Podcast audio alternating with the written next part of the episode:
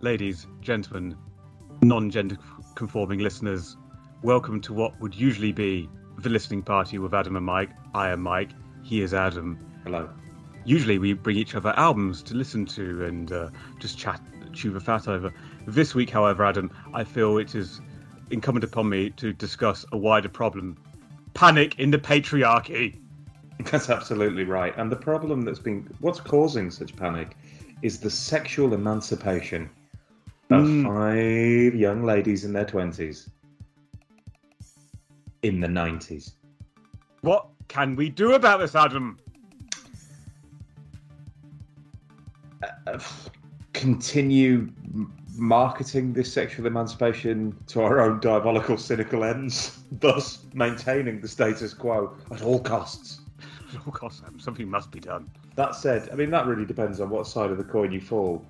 If you believe the official story, and I'm no conspiracy theorist, but if you believe the official story, then these girls were basically punk, you know?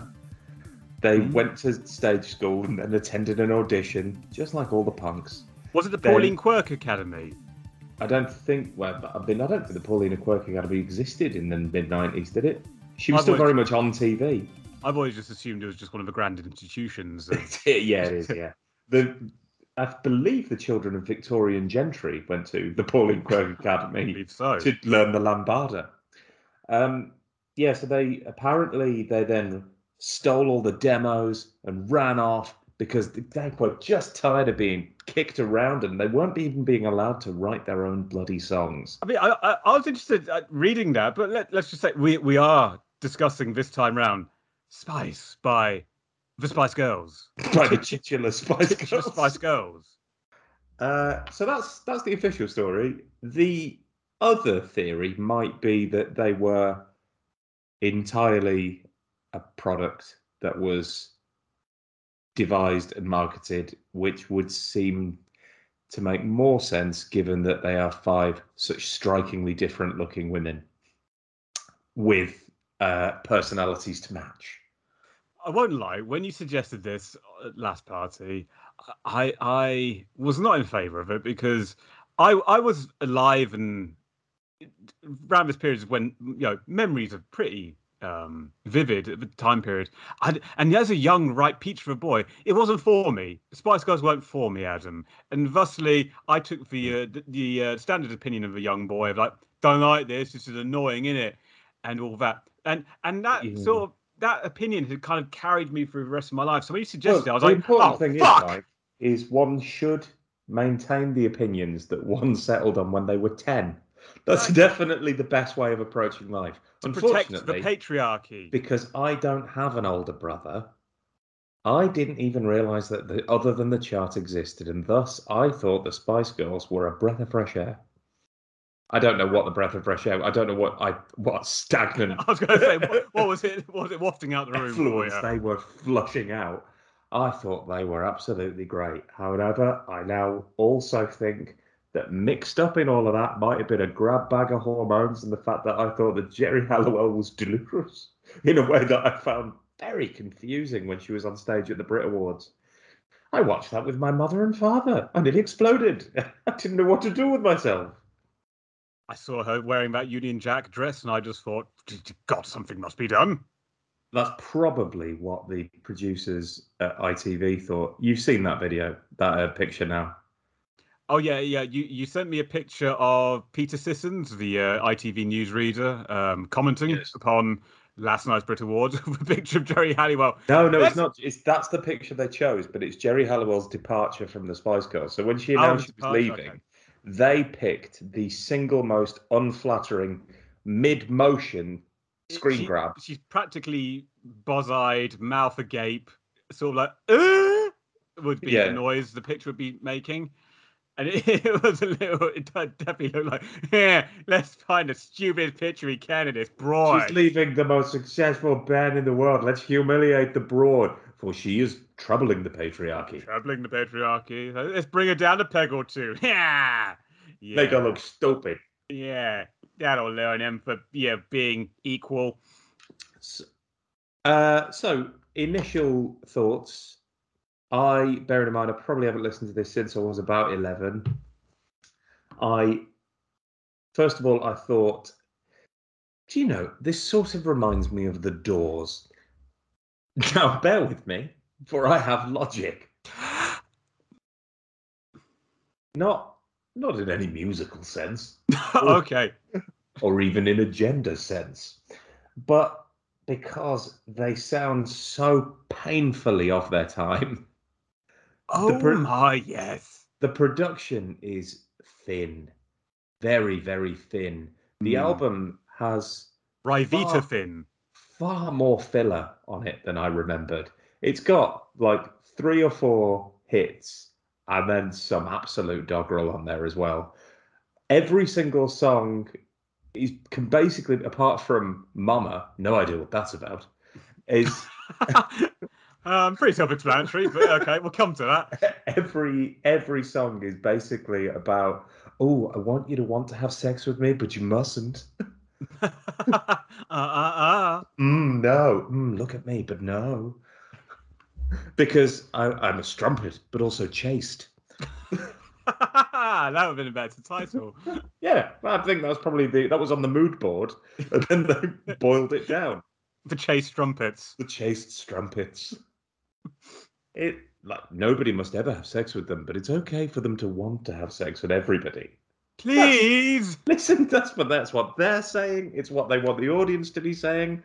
Apart from presumably all the gay men that really enjoyed this, the one would assume the Yes, fair. and fair. obviously the they were being marketed at prepubescent girls, and uh, in my case, boys or a boy. Oh, yeah. oh boy. Yeah. God help the mister that comes between me and my sisters. Yeah. Quiet, 11 year old me. You're making a fool of the patriarchy. Did you just quote a song from White Christmas? No, I quoted a song from the album Spice. Oh, isn't that the song they the Rosemary Clooney and I forget the other actor's name in White Christmas? God help the mister comes between me and my sister. Oh, I don't know. In this one, it's Mel B going, God help the mister. God help the mister. It comes between me and my sisters. That's nice. that- afraid of your love. I, I, I, Ah. I- I missed that, but I'm glad they've quoted Rosemary Clooney, for she is the archetypal feminist Just- icon. Could we just double check that she's being credited? Look now.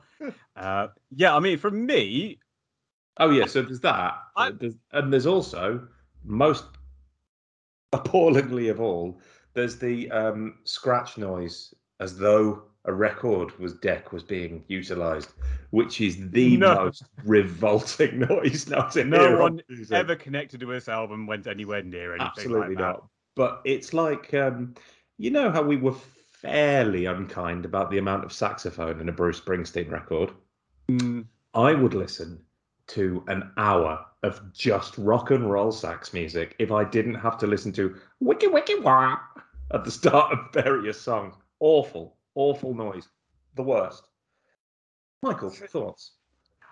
I came into this expecting an entire album of novelty, crappy pop songs around the vein of "Wannabe," but it's much more R and B sound than I was expecting. So basically, every song on this that isn't a single is late '90s R and B, Yep.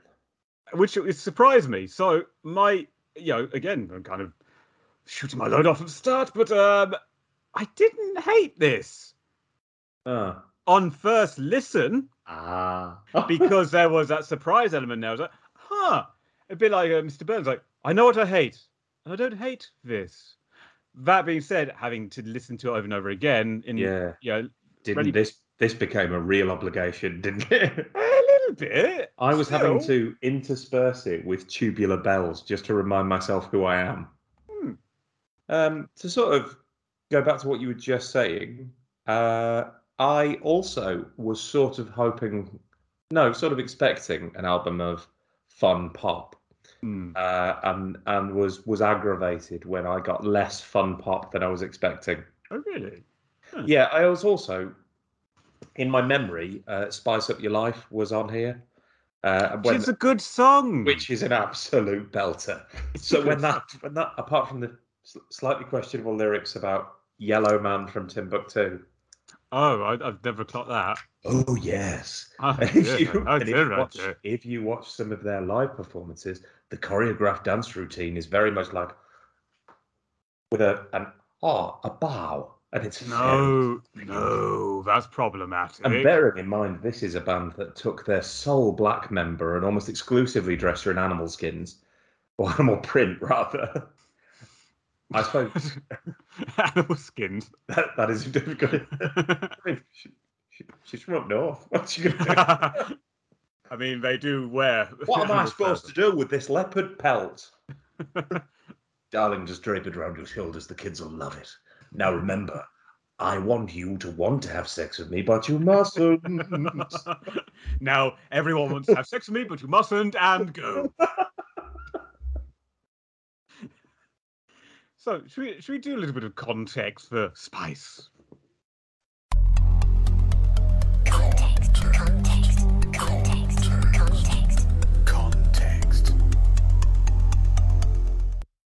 Sure, yeah, yeah, yeah. I mean, Well, it, it sold a gabillion records. I, I'm I'm sure I'm sure all you gentlemen listening to this podcast because you're mostly gentlemen, aren't you?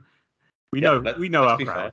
Uh, I'm sure you're all fully up on your Spice Girls history. What I really like is the idea that um, Jack, for example, us- one of our one or two of our more Jack regular, Burton, one of our regulars. will have seen or heard that that's going to be the next one and gone. Ah, Oh fuck! really? Well, yes, we're, we're trying to diversify, Jack. For the uninitiated, Spice is the debut album by the group released in 19th September 1996 on Virgin Records. And if you weren't sure, the Spice Girls consisted of Mel B, who, for the purposes of commerciality, was dubbed Scary, uh, Mel C, dubbed Let's be Sporty, fair. Awful, awful bit of branding. Emma Bunton, Baby Spice. yeah, and that, let's be fair as well. All Emma Bunton's branding as well is noncy in the extreme. Oh, yes, noncery of the highest order. Uh, Geri Halliwell is So so far we've got racism and noncery. Yeah, Geri Halliwell, classic strumpet. Loved her. Next. Geri Halliwell is just classic gingerphobia. She's Uh, ginger. There was no such thing in the 90s. And Victoria Beckham Nee Adams is posh because she just stands there and does it. But you know, uh, Which I again think- is extraordinary if you actually hear the woman speak. I, I mean, no, uh, genuinely no disrespect to her at all. However, terri- she, terribly is- Essex. she does not sound to me like she went to private school. You're right, mate. Yeah. Um, And then I met David. It- it wasn't the whole I'm whole very like proud of what we did with the Spice Girls. I'm sure you are, madam. But mustn't touch, mustn't touch. you don't sound to me like you went to Cheltenham Ladies College.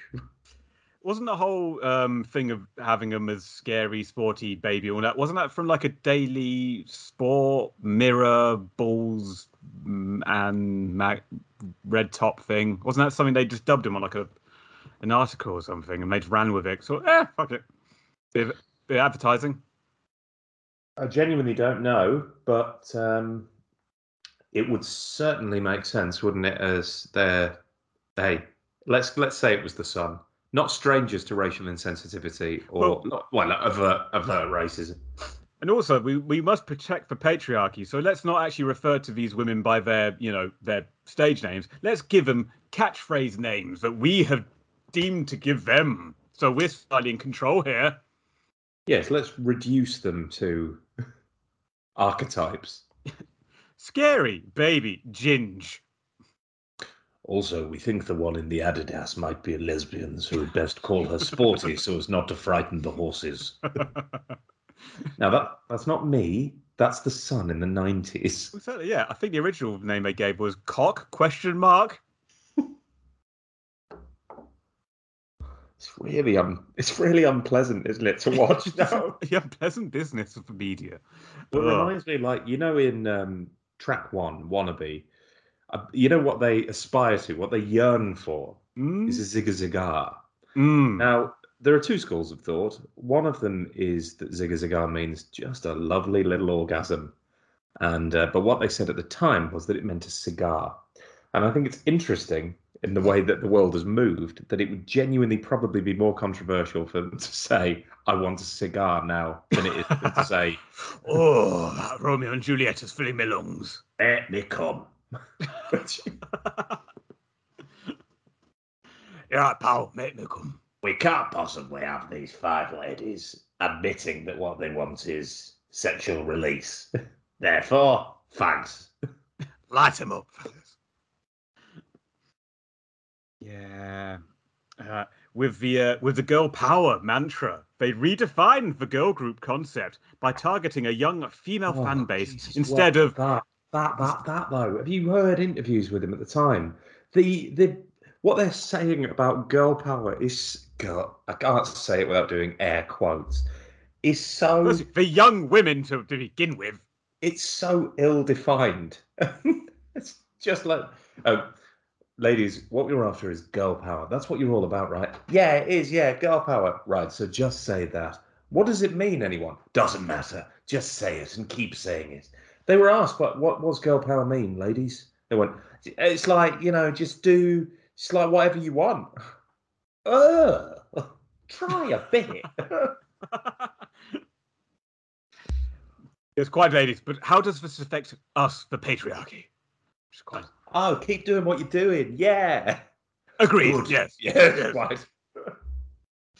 Uh, they were cited as part of the second British invasion in the US in the 90s and were a major part of Cool Britannia. I think they're the only, aren't they? Only the second band that have had the suffix mania Yes, I believe so. to describe the bloody pandemonium surrounding the release of their records. Yeah, That's quite an accolade. Oh, no, definitely is. I mean, yeah, like you say, the album sold 23 million copies worldwide. That That's is- a fuckload. Yeah, it is. It's absolutely insane amounts of volumes for an album that, let's not forget, isn't that good. it isn't. It is spoilers, everyone. It's not that good. That's really But, not. it, but it's important. It does crystallize a moment in time, though, doesn't it? You know, Oh, that's um, that's genuinely what I'm not being disingenuous with the Doors comparison. It sounds like you're listening to the mid '90s in Britain. Oh, no, 100%. Yeah, yeah, yeah. Um, yeah, it also went on to become the biggest selling album by a female group in history. which is remarkable. Yeah, Something that isn't very good. it's not very good. It was I think by. they've probably got an absolutely belting best of in them. To be fair, there's a couple of tracks on this which I think are a lot of fun. Yeah, it was produced primarily by Matt Rowe, Richard Stannard, uh, part of the Biffco production team, who produce songs now for The X Factor. Well, not anymore because it's gone on hiatus, which I think means cancelled. And also the production duo Absolute. Yeah, and it incorporates dance, R&B, hip hop, and pop ballads. Yes, it does. Yeah, I read uh, a, a fabulous line that said it spans. It's a genre-spanning album from pop to dance pop to R and B to dance. That's not And- so many genres, And everything in between. and all of the others. It topped the charts in more than 17 countries. Uh, so supposedly 18 countries. Uh, certified multi-platinum in 27 countries, platinum in 14, and gold in three. It was the world's top-selling album 1997. Wannabe went to number one in 35 countries and is one of the best-selling singles of all time. That And- is such a lot of records. Say You'll Be There and Two Become One went to number one in 53 countries. I mean, let's Uh, be. This makes Purple Rain look like a bit of a failure of an album. Yeah, fuck Purple Rain. Spice up your fucking life. You twat. Amazing. But mustn't touch. But you mustn't touch. But I you did want fi- to.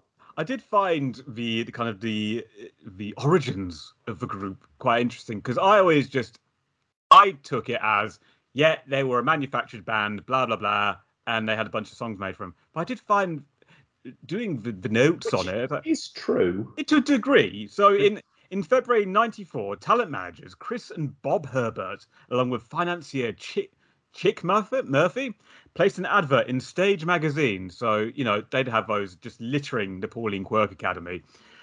Uh, using the name Heart Management, they asked, Are you street smart, extrovert, ambitious, and able to sing and dance? And also to be able to flaunt your wares, but remain chaste throughout But, but crucially, do remain chaste. do do remain from hundreds they whittled down to five young women and in, originally instead of emma bunton there was a, a, young woman called michelle uh, stevenson Mm. who actually uh, joined the group. And then she left the group within a few weeks. Michelle stevenson said to care for her mother who was uh, had a recent cancer diagnosis.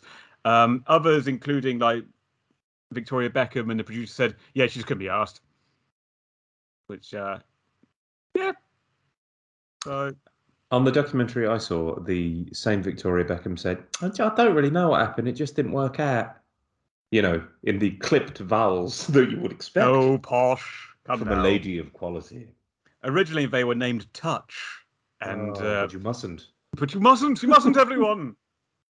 Uh, and they were all moved into a house in Maidenhead, where they could begin their plans. Yeah, where they schemed. Um, Schemed and schemed. I'm with you so far. And apparently, four of them had been to stage school, and so kept saying, "All in Quirke Academy, "Well, not all of them got in there." studying under the greats. So they and they kept saying like, "Where's our contract? Where's our contract?" And the three men, presumably in a fug of cigar smoke, said, "Oh, oh ladies, oh, don't worry your pretty little heads." Come now, it's lunchtime. and so yeah, they uh, at the industry showcase, which must be you you you really must have chops as a performer if you are able to perform at one of those things because it looks absolutely disgusting. yeah, it does. awful lot of men in suits just watching these people, young people, cavort for them and then going, nah. yeah, so in late 94, frustrated by a lack of uh, contract and uh, just general dealings from Heart Management, uh, they began uh, courting touring management companies uh, and um, producers on their own. So, you know, quite ballsy move by, Yeah, by the young women. What's? Admirable get up and go, doesn't it? Yeah, so and they met with producers, uh, musicians, business executives, and crucially, composer Tim Hawes and Richard Stannard and Matt Rowe. And Hawes worked with the group, and they composed the song "Sugar and Spice," which was the inspiration ultimately for the name change to the Spice Girls from Touch, Touch, Touch. Yeah, and it was in March '95 they stole Adam stole master recordings of their discography from the management offices to ensure they held control of their work. So I'm picturing some sort of Watergate atmosphere here. Yeah, I, imagine they probably were in disguise. Um, love the use of the word discography there. Um, oh, it must have been vast. Sugar and Spice and the other one. Plus many more. yeah, Heart Management beforehand had arranged a meeting with producer Elliot Kennedy from Sheffield, the bright lights of Sheffield. oh, yeah, didn't they?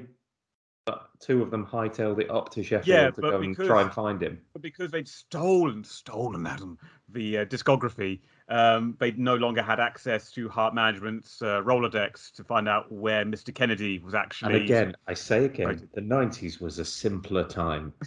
Yeah, so it was, I believe, um, was it Mel B and Geri drove up to Sheffield and literally grabbed the first phone You book mean- they could.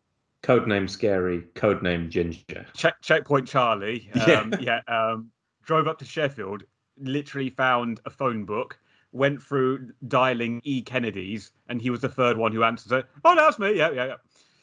Yeah, and he invited him to the house that evening. Said, "You poor girls, you must come, come to the house." And the next day they said, "Come on, girls, let's all get in." And the rest of them all drive up, and uh, they they started making music together forthwith.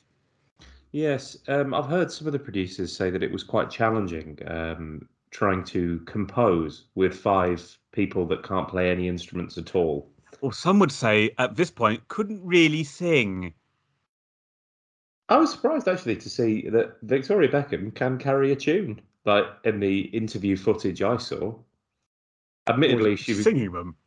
Uh, no, she was singing um, "Mein Herr" from Cabaret because she said, "I didn't know any other songs. it's the only one I practiced." I f- fucking love Nazi Which I musicals. Fucking love Nazi musicals, Oh, fucking Bob Fosse. He's my guy, yeah. which I really liked. Um, yeah, I, I, think they're. I mean, it's part of the genius of the the group, isn't it? But they're all very likable and engaging people. Yeah.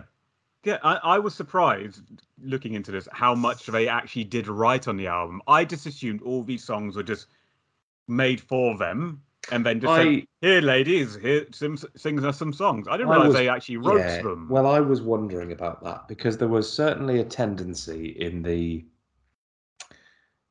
when pop like this was at its zenith to promote them as co-writing their songs, but what that really meant Hmm. was they, you know, changed the word order of a line or two just so they got a slight royalty, and so they could say, yeah, they co-wrote the songs.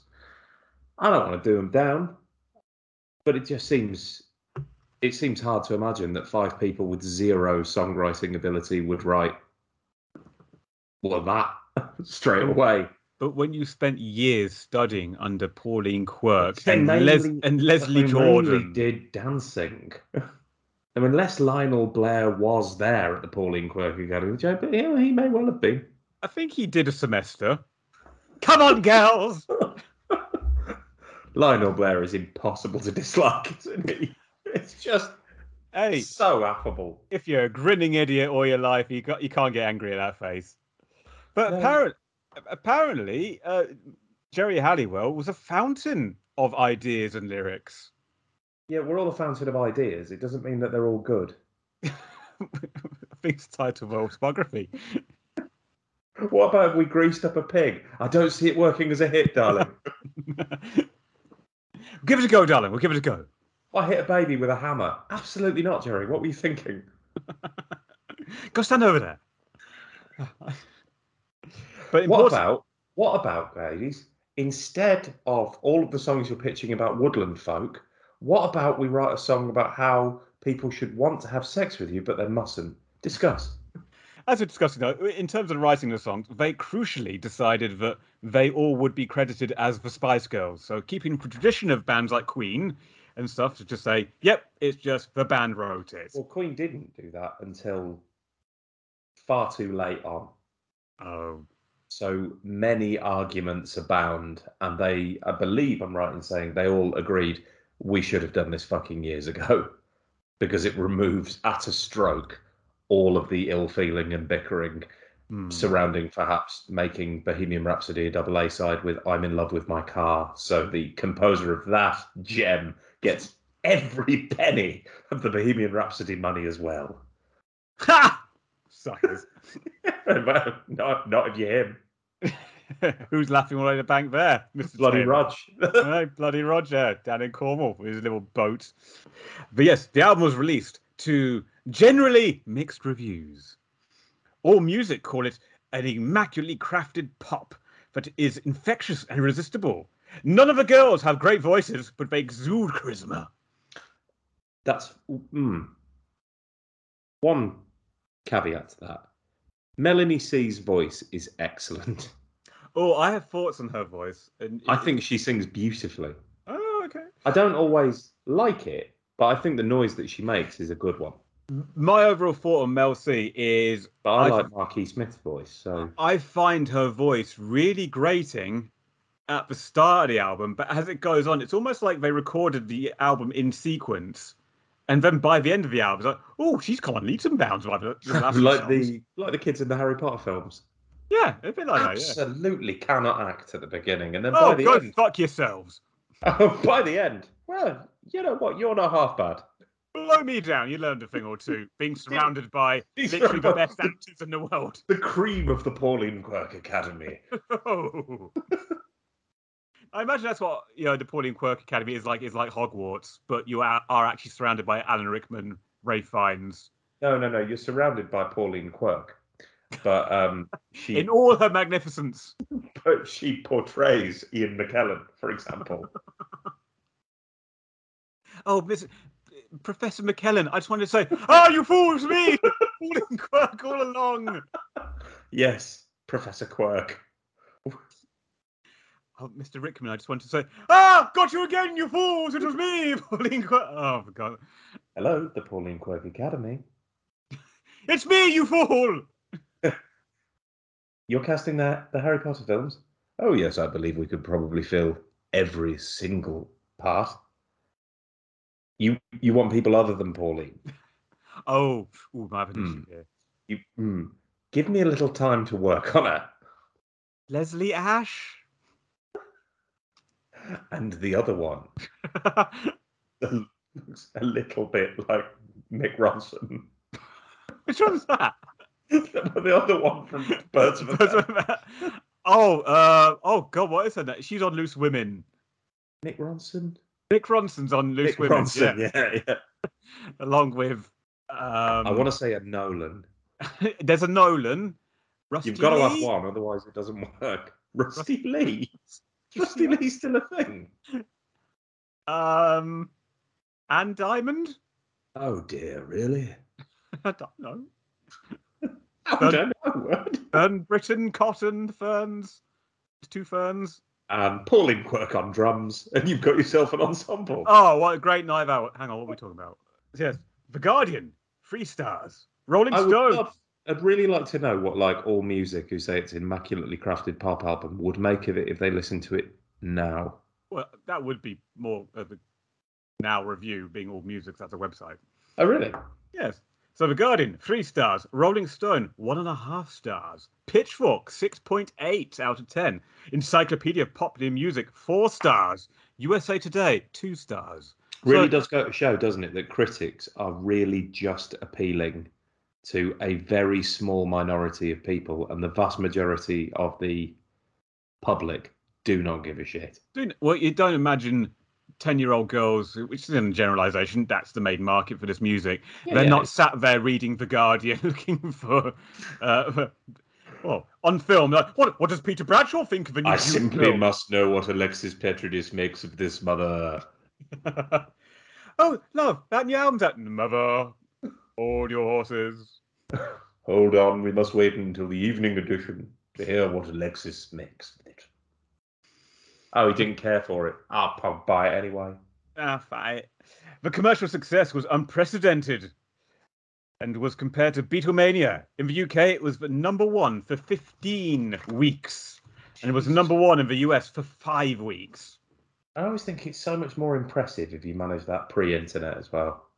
Yeah, and considering this is a this is a first album as well, they've just come out of nowhere. Yeah, yeah. Well, Granted. the, Pauline Quirke Academy. Uh, I mean, yeah, there's stage and screen. there's some pedigree behind this. Yeah, but- they've got chops. I mean, I mean, it's, it's that name alone that got them through the door.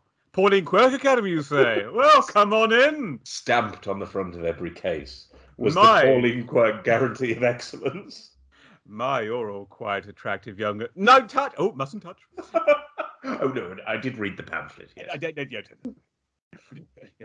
yeah. Are we ready, girls? Yes, Miss Quirke. A two, three, four. the part of Mel B will be played by Pauline Quirke. It was me! It was me, you fools! It was I that you found scary.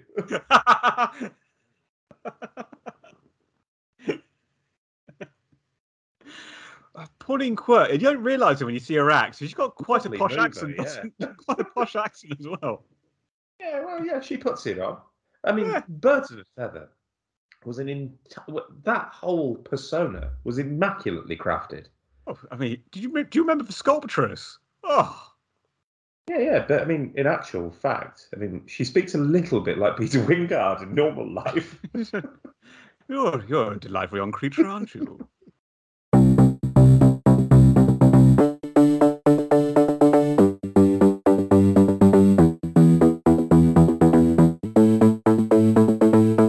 So, shall we crack on with? Oh, for fuck's sake, wannabe. I believe we have a difference of opinion. I think Wannabe is a pop gem.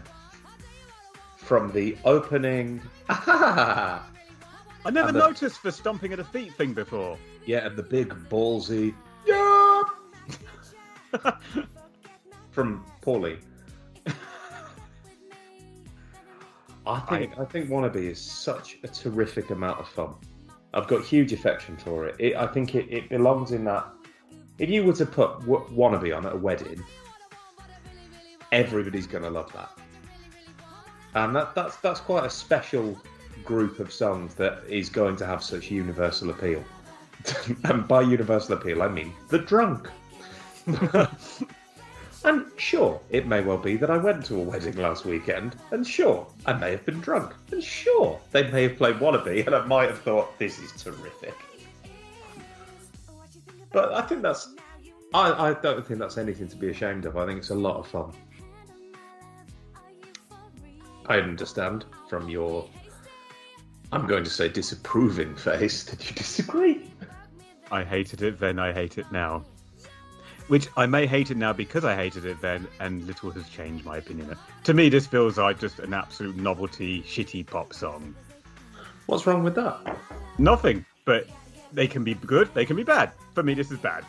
And I get its ubiquity, and it is just everywhere, and it is an anthem and all that. But as a member, Adam, of the patriarchy, I say harumph and down with us. I, no, but all, Yeah. all, all, all, you know, not just being silly aside. Um, Well, of course, you're quite right there. And, um, you know, at the, my last meeting of the Freemasons, we did stroke our beards and decry what's to be done with this wannabe disc. yeah, I just find something really just irritating about this song. Tell you what I want, what I really, really want. Don't tell me what you want! Shut up! I wanna, I wanna, I wanna, I wanna. Not an orgasm. You must not have an orgasm. Do not go down. No, no, no, no, no, no. Nothing no. of interest lies there. You mustn't touch. It's just, it's as a song. It's not. I don't find it particularly pleasant songs to listen to. It's terribly brash, loud, and irritating. Yeah. they're all just, they're all just shouting in my ears, and then, and there's like, Mike, it was like the mid '90s. like- New Labour, Sure Start centres were popping up all around the UK. The greybeards of John Major's cabinet had been vanquished. Things can only get better, Mike, for a bit. and then they got exponentially worse. Yeah, for the, the last decade. But it was it's it is such a lovely, optimistic, bouncy, fun record. And it is quite nice, you know. It is a nice. It's all just about you know friendship and Friendship and you, you got to get with my friends and no, no, no, mustn't touch. no, no, no. you gotta get with my friends platonically. Oh yeah, Much you just, like me, you mustn't touch. you just reminded me of Dawn Penn's "No, No, No." That's a better song. No, no, no.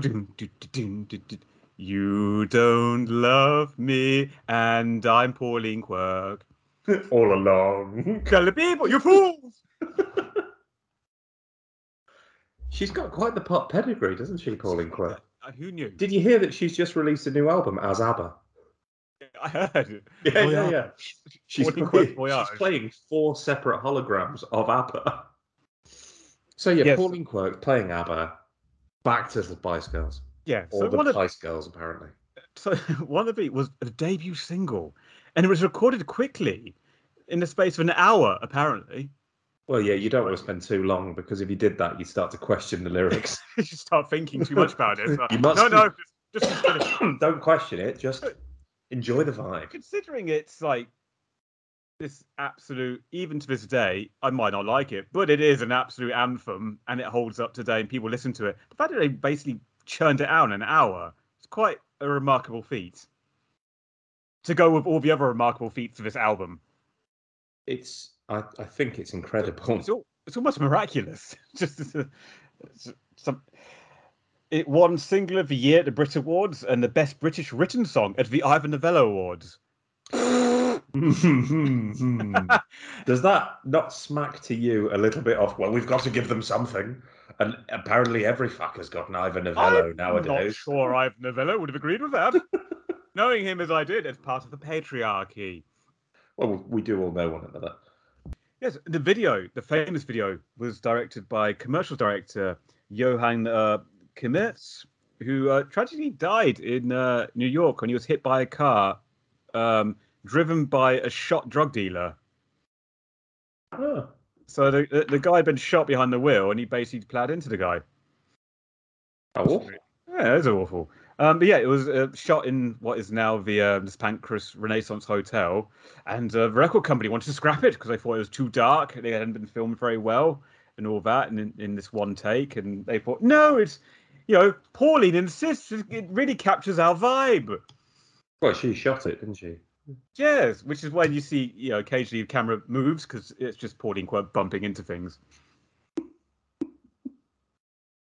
Much more of a performer. She's never been comfortable behind the camera.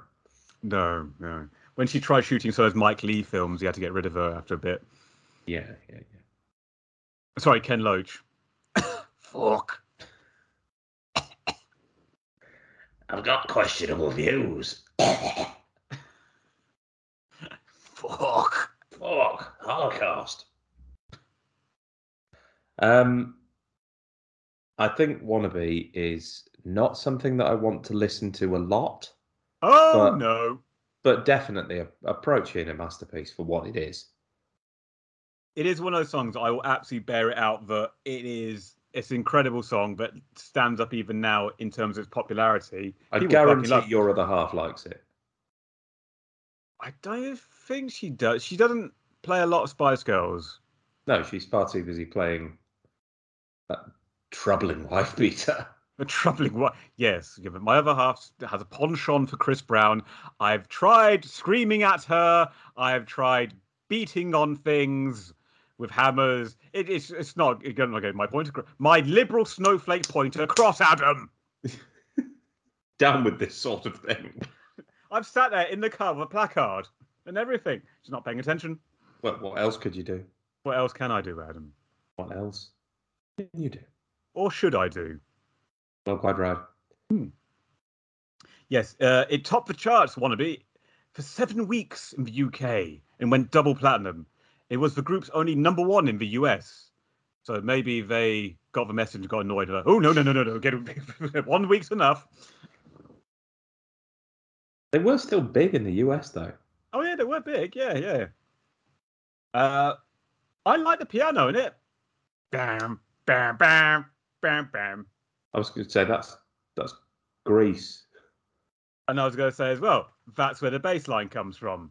The piano Bum, is inspired Bum, by bum, Yeah. bum, bum, bum, bum, And as we go through the album, there's a number of other songs where it's like, oh, that's the bass line from this other song. So yeah, the piano line is literally taken from Summer Nights from Grease.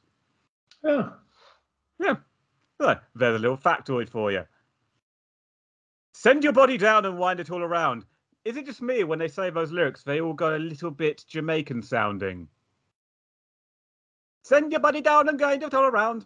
possibly. There's also that. There's that whole. Now here's a story from A to Z. Um, bit. There's a lot of rapping thrown in on this album. You want to get with me? you've got to listen carefully. We've got M in the place. She likes it in your face. M in the place, She likes it. In your face. I mean, has anybody asked Emma if she likes it in her face?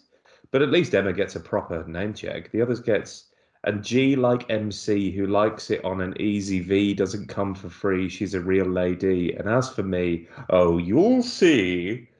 Um, what does that? What does any of that mean? I yeah.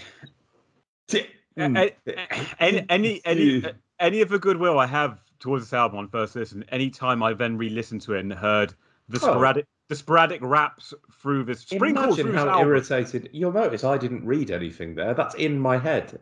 Uh, No, I, I did. I had clocked that. Why? um, Why have I committed that useless, horrible bit of noise to memory? And yet you can't remember W.H. Auden's Night Train, Night Mail, No. which, as we've discussed and have agreed upon in the Freemasons, is a much better verse to have. Quite. Did you miss that meeting?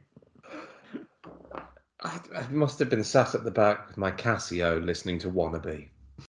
Yeah, the phrase zigga zigga came from just a bevy of creativity the girls were having in the studio, just coming up with lines and lyrics, and was just a Yeah, phrase yeah, they yeah. threw out. What happens if we just made a noise? Yet apparently Victoria uh, Beckham wasn't there in the studio for this session, but they got on a mobile phone like, and she did remark afterwards like, "Oh, it's really sad I couldn't be there. Did not be part of the actual creativity." So maybe Adam, maybe if Victoria Beckham had been there, we would we wouldn't have had to Oh, go. Do you mean this. if Victoria Beckham what they she would have made it sense? They just put Zigga Zigar down there as a placeholder, thinking Victoria will sort that out in the edit. Oh, Vicky B will come. Vicky A, whatever she called that, then she'll come in here. Yeah, I think it might have been Adams. It was Victoria Adams. Yeah, so it was basically written and mixed within 24 hours. Which is crazy. Yeah, and Virgin wanted to go with another first single, but the band thought this would be the better intro to the band. They're quite right. They weren't right, to be fair. It got a lot of people's attention. Well, I And- think if you'd have opened with one of the, as you said, more sort of straight down the line, fairly lousy '90s R&B Hmm. singles, because I, as I said, this album has a lot of filler on it, Goes everywhere. mo- much of which is on side what would be side two. Th- That didn't exist at No, I know it didn't exist, but it, it does on this album. Um, but all the singles, the first five, and it doesn't matter. Top loaded. Yeah. That's really fair play. Reviews at the time were mixed. Kate Thornton from Smash Hits. I didn't realize Kate Thornton wrote for Smash Hits. no, I just, I just, I just assumed she was a middling TV presenter. I think virtually everybody's written the smash hits at one time or another, though, haven't they? I think I did at one point. Yeah, lovely. lovely. we could all enjoy that. What's bit- annoyed? What's annoyed me this week? Blah, blah, blah. Pet Shop Boys. Still around, are they? yeah, it was lauded and criticised in equal measure for the mixing of genres because no one, no one could tell what the bloody hell it's supposed to be. Is it supposed to be a dance song? Is it supposed to be a pop song? Is it supposed to be some weird, shitty hip hop number? The No. answer is all the above. It's just Daft Pop. It's just, so I, I do think it, it does come close to novelty in a way. But, but maybe that's just me because I can't quite think what genre it does fit into.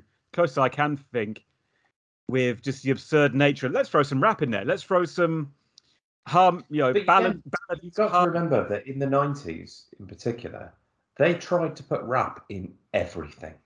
Mm, always nine times out of ten performed by the often this group's sole black member who presumably has absolutely no track record at rapping given that Mel B went to fucking stage school.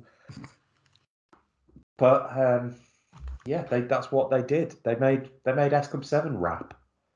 But Geri Halliwell does a lot of rapping on this as well. Hey, Geri Halliwell marches to the beat of her own drum, Mike, and I will Oh, it- brook no criticism of the woman. I've seen the the YouTube videos of her, you know, doing those The ones Rap- that I made.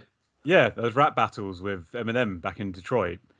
Yeah, But she yeah. absolutely destroyed him, as I think, yeah. as I believe everybody agreed. yeah. And she did it whilst wearing a bloody Union Jack. Yeah, that's why they call it jack off. That is not why.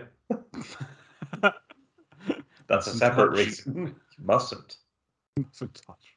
But she might touch you. That was the genius of Geri's marketing. She Aye. might. She probably won't, but she might. Play your cards right. And she crucially, it's it is on it's it's on it's on her say so. Uh, th- th- th- there's no expectation. something the notes turn up. I'd completely forgotten about the TV channel The Box. Do you remember The Box? No, I don't remember the box. the what was the box? Well, The Box was a uh, TV station where you could phone in, to, so it'd come up on the side of the screen like, "Oh, listen to or play the video for Spice Girls Wannabe. Call this number," and then if you called a certain song, got a number of play or phone numbers, it would play for- sorry, which channel? The Box. And I, Yeah. I, I completely forgot about the box, and then Rich reminded me I'd phoned into the box a few times. The The box, good. yeah, but yeah, and, and this was What did you when you found in the box? What were you requesting? what was I requesting? Probably Doctor Dre or something like that. A song that was probably going to be played anyway, no matter what I did. So it oh, was, Almost certainly. it was a, it's That's fait- the it was a genius of, of a question like the box. Yeah. You you weren't in any way asking to see. Have you got any old publicity stills from the boys next door set to music? Death Disco by Public Image Limited. So, track two. Say you'll be there. No question. All right. Early doors. Not a tremendous fan. Two reasons. This time you've got to take it easy, throwing far too much emotions at me. I absolutely hate that. It's it's such an obvious and jarring lyric. Throwing far too much emotions at me. It's horrible. It sounds wrong because it is wrong. It is wrong. It It's quite, it's quite a mean sentiment as well. yes, quite. It is actually. Yeah. Ooh, stop being Um, so touchy feely. I also don't like the harmonica. Oh, you mean the Stevie Wonder ripoff? Awful, awful, isn't it? It, it's um, it's played by the dude. Oh, where's his name? Uh, it's the same guy who played on Karma Chameleon. Oh, uh, who latterly committed seppuku, I believe. Oh, Judd Judd Lander. Seppuku, just check. I think you'll find I'm right. C- c- oh, committed seppuku. there it is. There it is. at the altar of Pauline Quirke. Fascinating. All coming back to Pauline yeah, yeah, yeah. at her at her behest. At her behest. She had a finger in many pies, all of which were at her behest. Yes. So you'll be there is much more of a uh, R&B orientated number, and some compared the sound of it to the G-funk movement of mentioned Dr. Dre and Warren G. A comparison that I imagine Dr. Dre and Warren G really liked. Oh yeah, that, that's great. Thanks for that comparison. Yeah. Sorry, you, you think this sounds like what we're doing? Good, good. Oh great. Thanks. won- No wonder. Thanks ever so. No wonder he came back with still DRE and changed it up so much. So it was a second single, and it got praise for the lyrics and boos for the production. Wow, they really uh, Mostly from Pauline. Swings and roundabouts.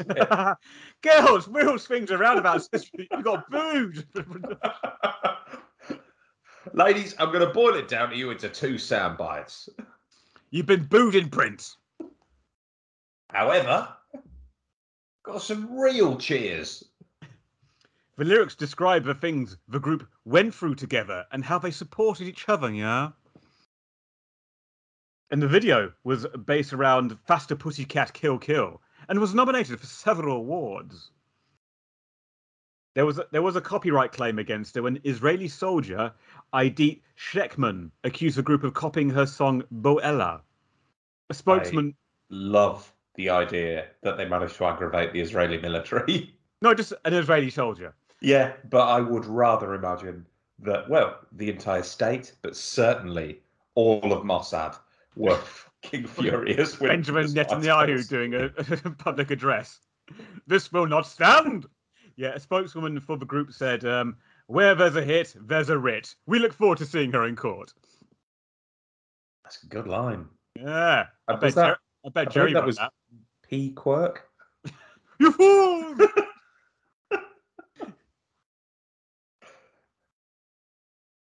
Yeah, and again, it's it's a song about opting for friendship over love. Girl power, yay! Yeah, your friends mustn't touch. It was released in October 96, and by this point they were already appearing in Japan, Europe, and the US. And critics mention that the song sounded a little bit like Earth, Wind, and Fire and Stevie Wonder at times. Uh, more recent reviews have held the song in higher regard than Wannabe, for instance. And one review I read described it as genius. Oh, oh, who, who? You know, I, I, I, I read that and I was like, I'm not even giving that person, uh, can't even bother to write the name. Oh, I mean, I mean, I will say I prefer S- "Say You'll Be There" to "Wannabe." I like oh, it. God, I don't. I do. I like it. Probably because it sounds that G Funk uh, rip-off sound. But genius. No. No, no, no. no. Let's, Yeah, let's, no, no, let's, no. let's not you and I. confuse this with the things that we men do. now, I'm going to have to say that that's a line from the West Wing. I don't actually believe that only men are capable of genius. Protect the patriarchy. Protect the patriarchy at all costs. The song debuted in the UK at number one, where it stayed for two weeks. It was also a big hit in the rest of Europe. Um, yeah, I like I say, I like it. I like the opening organ sound, the chanty uh, crowd background noise. I think it's quite good, and yeah, the bass line. Like the harmonica, dear? No, um, why, Ooh, why am I I starting to. What I'm already starting to notice with the uh, the vocals though, Geri Halliwell is already coming coming out of the gate as quite cabaret vampy sounding, whereas everyone else is kind of singing. She's kind of doing a bit more like that. Like, oh, I feel like Geri more. Halliwell, Lord Preserver, Mhm. is is adding colour. She's she's putting the accents on it. Yeah, I tell you what she is. She is she's Paul Bearer. She's just adding a little bit a little bit of fun around the very competent wrestling of the Undertaker. the, the Undertaker in this case being the rest of the Spice Girls. Yes, the Undertaker is- being for the sake of this, the Undertaker is the rest of the Spice Girls, and Paul I Bearer getcha. is the delectable Geri Halliwell. Hmm. Yes. So yes, c- can do out. can do perfectly fine without her, him, Yep. as in the Undertaker did fine without Paul Bearer. But it will never be as good. As entertaining. Yeah, Uh, yeah, good and entertaining are the same thing. Yeah. And I think that, that's essential that we are we get that clear. Uh, quality is the same as popular. That- Simon, that's what Yeah. Simon Cowell believes. Yeah. Yeah, yeah, yeah.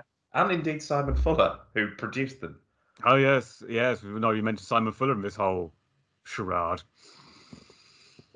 Um, yeah, Mel C gets a big moment at the end. Yeah. That bit. Wow, that was. I mean, it was a lovely mime. It was, but you, it, only your head moved, so you looked. And let's be fair, sounded a little bit like Elmo. Sorry. I've been watching a lot of dinosaurs recently, and it's probably just baby from Have you? dinosaurs. I have. That's in the old. Uh, well, were they puppets or guys in suits? I can't remember. It was a combination Good. because because Kevin Clash, um, now disgraced Kevin Clash, who made Elmo famous, he was the baby in dinosaurs. Why was he disgraced again? Uh, something something sexual. Uh, what what flavour of sex? I can't honestly can't remember. It was inappropriate touching, something Uh. like that. I can't quite remember. Needless to say, disappointing. What I'm really getting at is adults or children, because they're both reprehensible, but one is worse. Honestly, can't remember. Long short of it is, he's no longer Elmo. oh God, no. But I would. To become one. To become one is very funny. To become one is where the the, the troublingly sexy lyrics really come to a head. And gets quite chaste at the same time. Yeah, yeah, yeah, yeah. Oh yeah. And it's like it's like the lyrics are written for a child's idea of romantic love. Yeah, kissy, kissy, kissy. Light and soul forever. Dream of you and me together, holding hands and nothing else forever and ever. Mustn't touch. Once again, he's not reading these off any. No, I was reading those. Wait, all right, you, did pretty good eye work there. Yeah, yeah, yeah, yeah. Well, I wanted to sell it Oh, well, your shirt half open like that as well. because I actually did. Uh, I actually did. Unbutton your shirt. I did a bank holiday at the Pauline Quirke Academy. yeah, this was this was a Christmas number one. Yeah, what a sexy Christmas number one this Wait, would be. Didn't we all have a terribly sexy Christmas that year, everyone? Well, I believe the birth rate absolutely fucking exploded in I 97. I didn't wear my jumper that entire Christmas season. You know, and you will have been 10, so. Yeah. Check out these guns, ladies or boys. Because it's not yet, but it will be 2021. yeah, ti time has been kind to, to this song. Do For me- you think so? I think it's a pleasant, check what pleasant song. I think the lyrics are silly, but the I, the lyrics sound are very, is very silly, but I also, I, I don't, I'm not mad on the idea of loads of 10 year olds singing, Wanna make love to you, baby. I had a little love, now I'm back for more. See, you didn't look it up either. Insatiable. It is quite it's Christmas number one, for God's sake. Although I do Set really, I've spirit got to give them props for the lyric. Once again, if we endeavour, we'll reach the pole by Christmas. I was gonna say I don't remember the Dio delivery. Ah, we endeavour. endeavor. Once again, if we endeavour, Yo ho! ten stout men on a galleon forever. It was been named Song of the Year of the ASCAP London Music Awards. Sexiest song of the year, no doubt.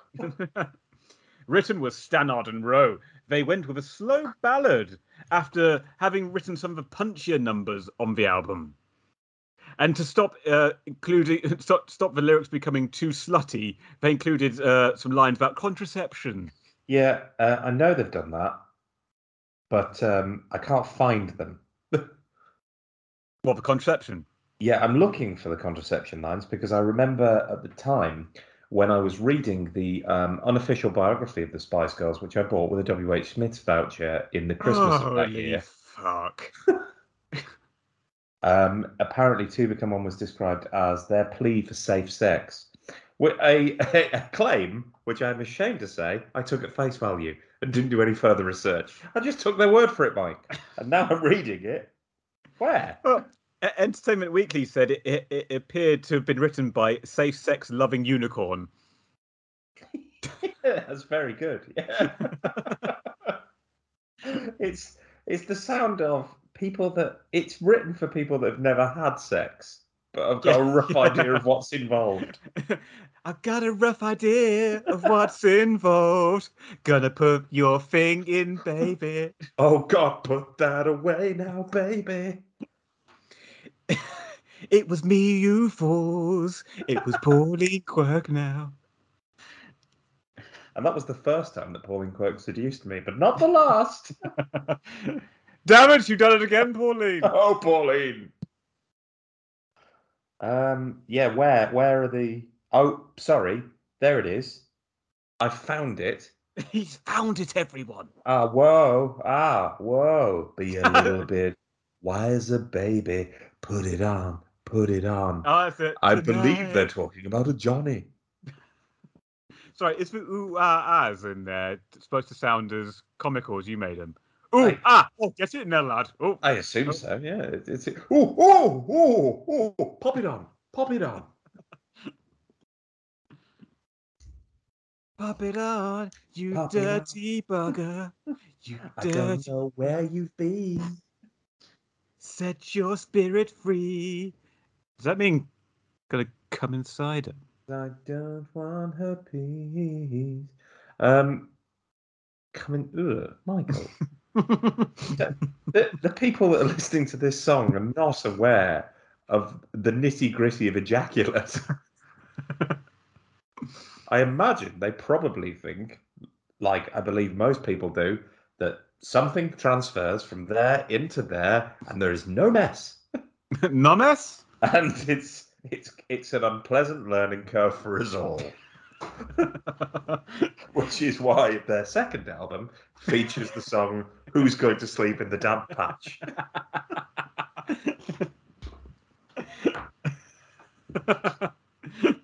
Lessons learned, everyone. Lessons learned. Who's sleeping in the damp pit? Kiss. Who's sleeping in the damp pit? Love it. The video was a green screen production by Big TV! Exclamation mark. That's the name of the, the outfit. With with uh, cinematographer Stephen Keefe Road, who uh, also did Virtual Insanity by Jamiroquai. So he, he had a great 90s, didn't he? He did, yeah. I've said on this one, I can't really, and f- forgive my ignorance, everyone, but I'm just not that big a spice head. I really struggle on this one to uh, to, to, to tell their names of. They actually call us Fremen. so when does the sleeper awaken? Third album. Okay. Yeah, yeah. Yeah, on this After one. Geri's left, basically, when it's no longer fun. Oh, when Baron Harkonnen's left. Yeah, yeah. Yeah. Played by Pauline Quirke. you fools. Yeah, I really struggle on this one to actually tell their voices apart. Because they're all kind of doing breathless singing. Yeah, it's one of the fun games with a Spice Girls record, isn't it? Is spotting who's singing at one any one point and realizing, ooh, both of the Mels are really doing all the heavy lifting here. I mean, you can, you can usually tell Mel C. Because she kind of sounds like that. you can absolutely tell Mel B as well, who is again a quite Yeah. good singer. You're right, love. Geri Halliwell is the The, vamp, call the, the vampy MC from Cabaret. No, that's, that's, that's Victoria. What do they call it in wrestling? Oh, Paul Bearer. Yeah, but hi the name for his type of person, what he does. No, vamp guy or something. Hype man? Hype man. That's, That's, of a- Geri. that's, that's more of a hip hop thing. Sure. Well, that's Geri. no one ever. And here comes Undertaker's hype man, Paul Bearer. I didn't well, know he was there nominally as the manager. but I felt everybody knew what the score was. Do you not see a man in in a, a suit and a tie? Think manager. He looks like Yeah. management material. And holding you know an what? Every urn. manager, every manager I've ever worked for has been cradling an urn. And the song has one of the things that I'm a sucker for in it, so I quite like it. It has strings. I like some strings. It's got such horrible strings. Strings, nonetheless. I I don't. don't- I, I They're think it's, strings, but I don't think that a real string was ever troubled. oi, oi, oi. And and considering it is a love song where where Is it all though? where all the singers are basically covering their nipples with their hands I don't think there's any the love. entire time. I think it's I mean, just To flesh become, business. to become one. I mean, it's like the end of the film society. They've become an amalgamation of flesh, Just flesh. just flesh, Just unguents. Parade of slatterns.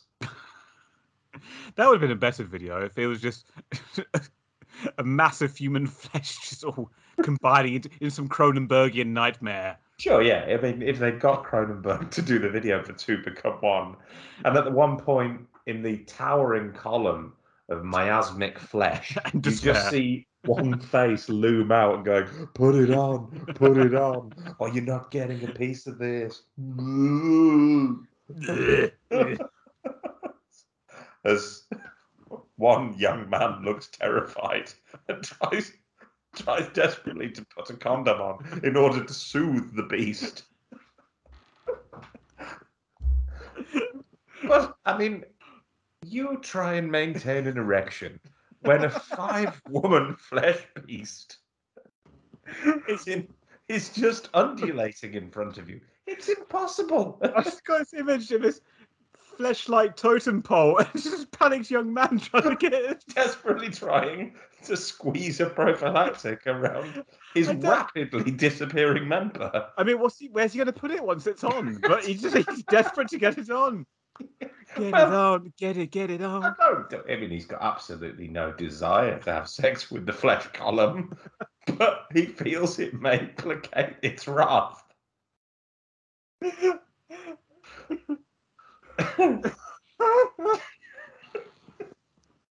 the flesh Oh. column. please, please, Put it on, put it on. I am, I'm trying. Uh, a flesh column. Yeah. Is that a William Burroughs novel? yes, it is. Yeah, but from where they took quite a lot of their inspiration. Early doors. Read it. Whew. um, mm, mm, mm, oh god, it's getting more horrific. Another head looms out and just lit, comes right down at him on a sort of tendril, and there's all Oh. goo dripping off it. It's getting And then it just sort of sways in front of it like a cobra and says, "Cause tonight, You're getting full blown Lovecraftian now. when five get one more." Fuck, I can never listen to this song again. That was fuck dark as shit. Dark as shit, this song. Fuck Yeah, that. yeah, That safe sex loving unicorn. yeah. It's absolutely rubbish.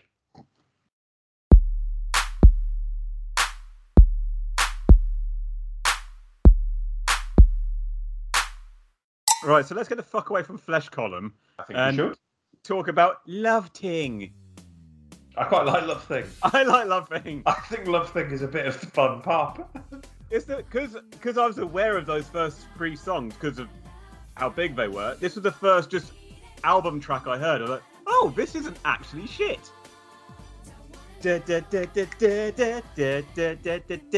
Yeah. Don't Although, know thing. I mean, I, I do like it. And I don't want to know about the, thing. But it does say there is the the rap verse Yes, is, fuck the rap verse. the rap verse is horrible. Stop pushing. You're rushing. You're losing my loving. I Oh, hope it. I see it. Just play it. You feel it. the flesh column is un- is displeased. On and on with the girl's name Spice. You want to get with us, then you better think twice, because God help the mister. Yeah, God help the mister. Oh, Comes God. between me and my sisters. Seriously, Br- Irving Berlin should have got some royalties for this. No, no, that's at that point that Irving Berlin vomits on himself.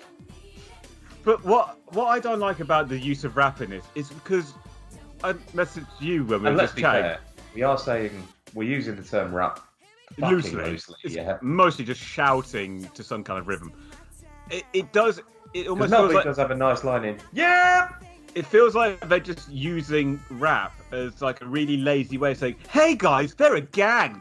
They're a you know they're a, like a posse sort of a thing." Because you know rap equates with gang, Yeah, and to me that's basically what it sounds like. it does. But that's why when we were at university, Mike, we composed that rap for all of our friends to sing. You know, we all had a couplet, and then we'd like stand and do this as we walked into pubs. And the folded listener arms thing. know exactly what I'm doing. We'd all put our caps on backwards. I had a skull cap. Yeah, that's how everybody knew how dangerous you were. Yeah, which I realised was actually uh, people confused. I was observing Yom Kippur. Yeah, they did. Yeah. Mm. Had a lot of. Uh, Well, to be honest with you, you looked a lot younger, so people probably thought you were just there to celebrate your bar mitzvah.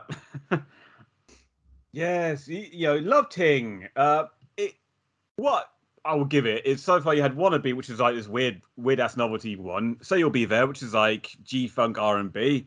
Um, to Become One, the pop bad, and then you got Love Ting, which is almost like verging on New Jack Swing style. So there's a lot of different flavors going on, and it's a cheery, danceable number. yeah, it's fun. If you if you were to get rid of that verse, there's a lot to enjoy in Love Thing. Hmm. Yeah. Oh, yeah. And the what I've written here, there's a noise in it which sounds like a treated trumpet or something, but sounds very close. To, and we mentioned it last time. What I did was Yes's owner of a lonely heart. That bam, bam, bam, bam, that sort of noise. Um, that If there's one thing we can absolutely guarantee is that he has not heard Spice Girls. Oh no, Alec Baldwin, no. So do I now? No. huh? Uh, I don't want to know about that love thing. yes, yes. So tell me more about love. Thing. No, I said I don't want to know I about said it. I don't want to know. I don't Uh, want to know. If you'd like to talk about Land of Hope and Glory or the rest of Elgar's output, I'm your man. There is quite a lot of 90s production on this, though, isn't there? Oh god, yeah. Like at the end of a line, you'll get a. Or Oh, some it's- just bells thrown in or something. Yeah, yeah, yeah. No, Ooh. oh no. Ooh, no. Oh, no, no, no. So what? Laddie. So what is the love thing they don't want to know about? Um, well, whatever it is, they're not afraid of it. Oh, I'm, glad of that, but I don't want it. Uh, Nevertheless, it is quite a confusing lyric. We were listening to this earlier on. When I say we, I mean my partner and I, and uh, we both came away from it going, "It's not, it's not clear what she wants." Um, she doesn't She want to know about that love thing, but uh, equally, she doesn't want you to waste her time. so she wants it, but she mustn't touch. She wants it, but she doesn't want it, and you should touch. Well, you should want to touch, but you mustn't touch. So it's I- classic I- Spice Girls. Can I? What? Um, uh, confused. Do you know, Adam? It's all like this bloody post Me Too movement. A man doesn't know what he can bloody do anymore, eh? Eh? Oh, can't say anything anyway, can you anymore? Oh, can't bloody whistle a woman down the street or upskirt her on a train. Oh, God. I can't act like a cunt in public anymore. Oh, dearie me. Fucking snowflakes, eh? Bloody Moaning about fella. everything. Feminazi. I don't even know what I am anymore. Just a normal guy, Mike. And that's enough. Um, I mean, is there anything else on Love Thing? It's a pleasant. Lit- I think it's an. A, I quite like Love Thing. Oh, it's one of the high points of the album, I'd say. Yeah, it's just not one of the big ones. No, it's not, but it's it's probably one of the best three. Yeah. Uh, last time lover. So another song about a lover. Yeah. It has a smooth bass line, a strong drum opening. And to me, it sounds vocally a little bit like uh, TLC or Total from the mid '90s. It's a Yeah. bit more of a standard R&B number again. Definitely, but you get the impression that they were very pleased with themselves when they came up with the line, because I'm choosy, not a floozy. Yeah, that's pretty good. Yeah. I hope they I gave think Paul though, Evans money that, again, the, the 90s looms large, because you've got the question, do you think I'm really cool and sexy? Sexy. But cool, cool and sexy. Nobody's going to use that anymore, are they? Unless that- you're a hundred years old. Isn't that a TLC album title as well? Cool, sexy, or something. I think it's very, very sweet that you think I know. Hmm. I'm just thinking out loud. Also, this yeah, this one has the same melody as the song "All Night Long." Do do do do do do do. Yeah, another it's like same melody taken from another song. It's just a straight up R&B song about a romantic rela- relationship. There's nothing really much to it, is there? It's just a straight up Yeah, yeah. song. Nothing About- fancy, nothing crazy about it. About a guy that wants to have sex with her, but he mustn't. You must, and he doesn't Literally what the song is And about. he doesn't know what to do, uh, so he might just go home, Yeah. call you later, or maybe not. Don't want don't want to pressure you. Or you don't even have to, because I don't even need you, because I've got my friends. So just to reiterate, on the thesis of this album is: I've got my friends, yeah, I think got my bloody one of the things that's absolutely amazing about this album is quite how long some of the songs are as well. Some of them uh, hit the five minute mark, don't they know? don't they? Just Five minutes for some stuff like this. As you scroll down and go, God, there's a lot of words to this song. oh, they've all earned their equal share of money. God, there's a lot of words here, and don't they all say the same thing? so yeah, last time lover is another one of the not Last singles. And uh, yeah, it's pleasant, fine. It's it's uh, yeah, Virgin not as fun as Love Ting. Uh, but next up, we've got the oblique and mysterious song "Mama," Uh, hazy through this fog of. metaphor and misdirection. Ah, Mama, Melody, just say what you mean, darling. Shaking it by the shoulders. Just say what's on your mind. just say what's on your mind. What is the mama a metaphor for? Metaphor for Mama. Ah, you've got keyboards, rhythm guitar, cellos, violins. And it's about dealing with the difficulties of bloody mums and daughters, eh? I like the fact that, uh, certainly according to my reading, um, all publications at the time derided this as being saccharine bollocks. Bobbins. Absolute Yeah. rubbish. Well, it, What did she mean? it does feel like you got like this real kind of like fun power pop song in Wannabe. You got his gang mentality, but you got Say You'll Be There, which is a more sexy number. It's like you bring out this one, it's like, oh, we've done a song about, you know, understanding mums. Well, like, we've oh, had the- fuck the- off. Had the triple threat of sex. So now let's cleanse the palate with a song about how much we love our old mums. how much all our mums probably had too much sex and then gave way to us. The Spice Girls. It was released as a, a double A side with Who Do You Think You Are for comic relief in the UK.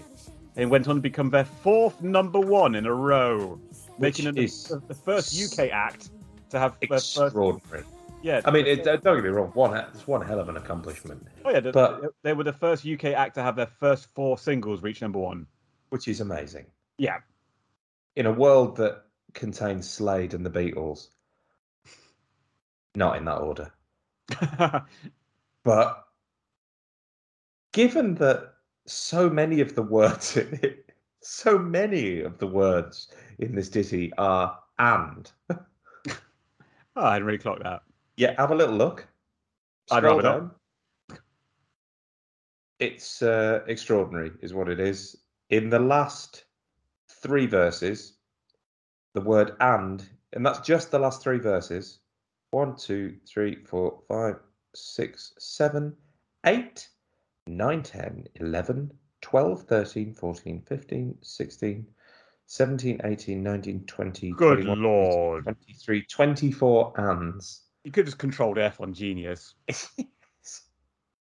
I don't know what you've just said. As I said it, I was like, you don't know the fuck I'm talking about. don't know what that means. Um, by all means, cut out the actual mechanic, the, the business of the counting, no, no. Let's leave it all in for the gentlemen to enjoy. Because you're all gentlemen, aren't you? the workmanlike manner in which I counted. That's just He- that's he started three- at one. He got to, he got up to his intended number. Seven followed six, as is traditional. Um, yeah, but that's, I mean, and that is just the word and. The number of times that the word ma- the titular mama the mama. and indeed love. Ooh, it's a bad song. Yeah, Mel B came up with this one. Um, yes, but what what was she feeling, Mike? What did she want to convey? she was having a bad time with her mum. But that And- can't be right. For Uh, all she says here is "Mama, I love you." She doesn't say "Mama, you're a bitch." Apparently, e- each of the uh, each of the, the group members went to a different corner of the studio to write a verse. So I was I'm just gonna thinking point out that's a room five- five corners, isn't five it? corners. That's what. It, that's what. It, the way I wrote-. That's We've run out of corners here, lads. Yeah. Victoria, you're going to have to go in the middle. Oh, what? Nah. Victoria, going to go to the toilet. Oh, not again. For which corner? Any you like, darling. Mel C said it was about how you realise as you get older, all the shit you put your mum through. Well, thank you, Melanie. That's really that's really solved this little enigma. Ah, I can see clearly now the rain has gone. Oh, mercy. God, it's like it's like clouds parting and the sun shines, and suddenly I know where we are. Again, it got mixed reviews. Um, contemporary critics sa- said it was, it was, um, it wasn't what you wanted from the group at that point. Fucking foot, yo, ballad. Uh, others said it was a, a ballad to make Mariah Carey proud. Or to make Mariah Carey go, is this my legacy? The fuck is it? Yeah, can't you imagine Mariah Carey listening to this and going, proud, Proud I am. proud I am. Uh, of course, there's no actually no such thing as Mariah Carey. No, she's a myth. It was Pauline all along. you fools! Yeah, the whole song just has to your the point you made earlier about it sounds so 90s. This one just sounds as flat as a fucking rusk biscuit, production wise. There's like there is there's drums in there, but they're so flat. There's like basically no bass in the drums. They just sound like let's turn the treble up to 30 and turn the bass to zero. Yeah. Like, you might so you make you just the drums are just like proper like it's like what, why do you bother having them? Is it like, just to keep time? It's not even a drum, it's just a metronome they had in the studio. Yeah.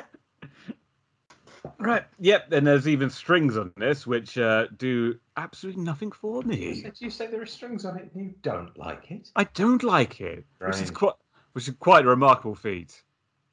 Yeah, and it's the, the lyrics are just so saccharine, the shit, and They it's really fi- feel like they were written by a child, don't They they? do. They do.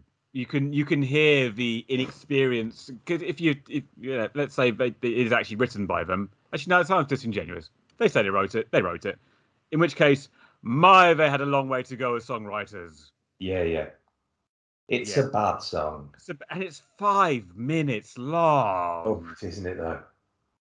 And it's even got a choir thrown in to add some faux sincerity, grandeur aspect to it. It's just, yeah, it's That's the worst thing, isn't it? That's what they're going for is grandeur.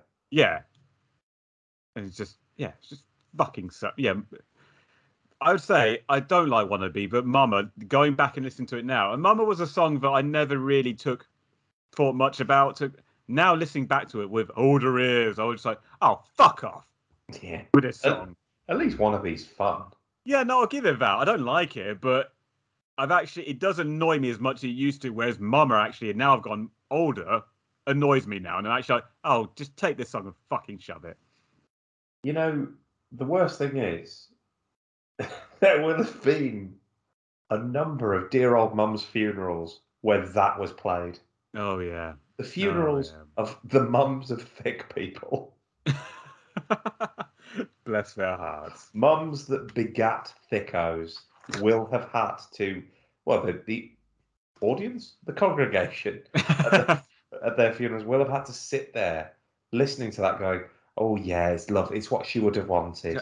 It's what nobody wants. She, I'm sure she was aware she was her mum. and that you, you cared. Yeah. Okay. Also, you seem to be making the funeral all about you. so who who do you think you are? I think, who do you think you are? The banger. Yes, it. I I liked it then, everyone. I like it now. It's an absolute Did- banger. This was the first Spice Girls song where actually, as a begrudging ten-year-old dickhead, went, oh, "She was quite good that one." Yeah. The race is on to get out Yeah. of Out the, of the bottom. Ah! bottom. Do you think you are? Thank you, Mel C. In your Foghorn Leghorn voice. I think she's got a lovely voice. Lovely. Yeah, I do. I think she sings. I think she sings beautifully. Like a mighty eagle. Love the line. Trusted you to prove it, groove it, show me how good you are. What does that mean? But you mustn't touch. Mustn't touch. Oh yeah, sorry. No, Yeah. t- no touching. No touching. So yeah, it was released as the double A side with Mama. It was um this was this was the uh in the U in the UK there's a, a bi-yearly charity event called Comic Relief. And this was like the main single for it that year, with a hilarious music video featuring, was it, the Sugar Lumps, portrayed by Sounds funny. That sounds Fame. real funny. Oh, the Sugar Lumps were performed by Kathy Burke, Dawn French, Up, Pauline Quirke. Sorry, Pauline Quirke, Pauline Quirke, Pauline Quirke, Pauline Quirke, and Pauline Quirke. And P Quirke and Paulie Quirke. but really, Kathy Burke, Dawn French, Llewella Gideon, mm, uh, Oh. Lulu, and Jennifer Saunders. Lulu will be in anything that Jennifer Saunders and Dawn French do, won't she? Yeah. What about Cheryl Baker? I'm sure she would have liked to be involved. Cheryl Baker would have bitten off her own toes if she thought she was in with a chance of being a sugar lump.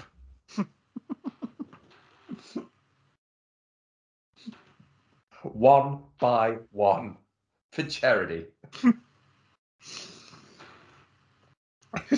Imagine Cheryl. will, I'll do it. Cheryl. Um, Spice. Spice Girls. one at a time. It's. We'd love to have you involved. There's one condition though. Name it. You have to bite up all. Ladies and gentlemen, the sugar lumps. And Cheryl Baker is there with bandaged feet and a mouthful of blood and toes. Old thing to remove a toe. this is quite upsetting. Could you not have? She could have spat out the toes before she began. You put a bit of makeup on her. Quite remarkable. She continued to bite them off, even though she had a mouth already full of toes. Cheryl, is, there's a I tell you what. Michael, the irony is that Cheryl Baker's mouth is not big enough for ten toes. The irony is, I lost me, Adam. Cheryl, for God's sake, spit them out. Spit them out, Cheryl. of course you must bite them off. Of course you must. but spit them out. Do it sensibly, Cheryl. This is obscene. For God's sake, Cheryl, use your mind. of course you want to be a sugar lump. Who wouldn't? P. Quirke is waiting in the wing, Cheryl.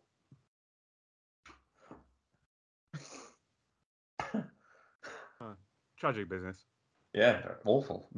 Terrible mess. Terrible mess that comic relief was. Kathy Burke kicking one of Cheryl Baker's toes off into the orchestra pit. Lulu choking on one as it flew through the air. The orchestra pit, by the way, which was full of toes from the rest of the cast. It was a dark year. Oh god, people do anything work, Spice Girls. Well, it's it's it's like the Robert Johnson thing, isn't it? If you want to kiss the ring, you're gonna have to bite off your toes. Five your toes to give to Spice Girls. Bite off your toes to the Spice Girls. Uh, yeah, this was the song they performed at the Brits in Good, 90, yeah.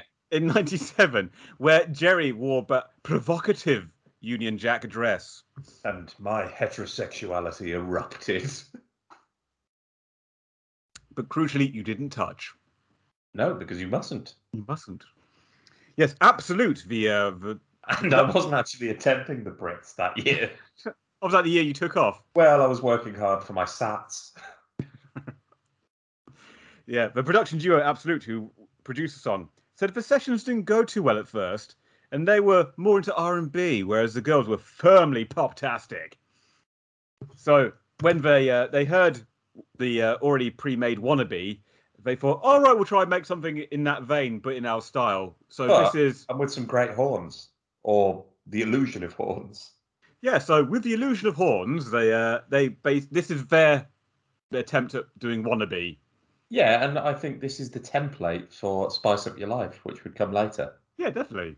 Loads of horns, great, lots of fun, lots of energy. Oh, energy Not, to boot. not a single mention of anyone's mother, and all the better for it. And apparently, as the um as the group were writing the lyrics for this, they were actually performing the dance number which they would do in the video whilst they were writing the lyrics. Do you mean to tell me they were swinging it, shaking it, moving it, making it there in the studio live? It's almost like they were just saying what they were doing. yeah, Ordering her just eat. it's difficult to see them trust it.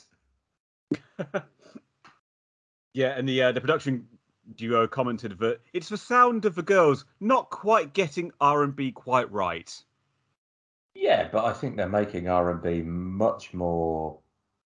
It's it's a disco Oh. number, really. Yeah, it's great. It's a disco. Which also another interesting thing that Absolute.